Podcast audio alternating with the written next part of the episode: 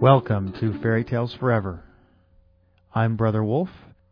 Gather close, for the story will now begin. Chapter 1 Once there was a boy named Peter. Peter lived in a castle.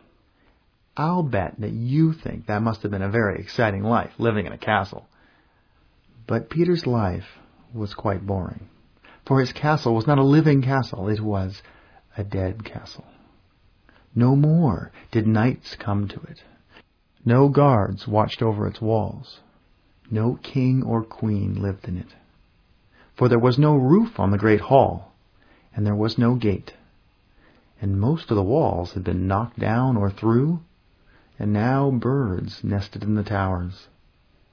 For Peter's castle had been burned down long ago. Peter spent his days running and playing in this great castle, where the vines grew up the walls, and it was quiet and still. Peter would imagine what sorts of people would come here from faraway lands, and what strange tales and adventures they had told.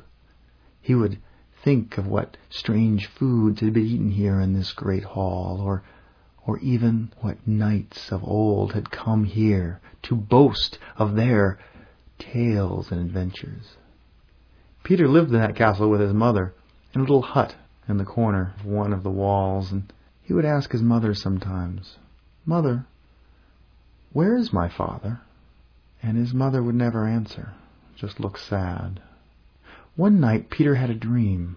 He dreamt that he was walking through the halls of his castle, except the castle was whole and complete. There were tapestries on the walls, and there were people running here and there, and there was a fire. There was a fire somewhere, and it was burning. There was smoke, and he had to find his mother. He was trying to find his mother. He couldn't find her. He was looking everywhere.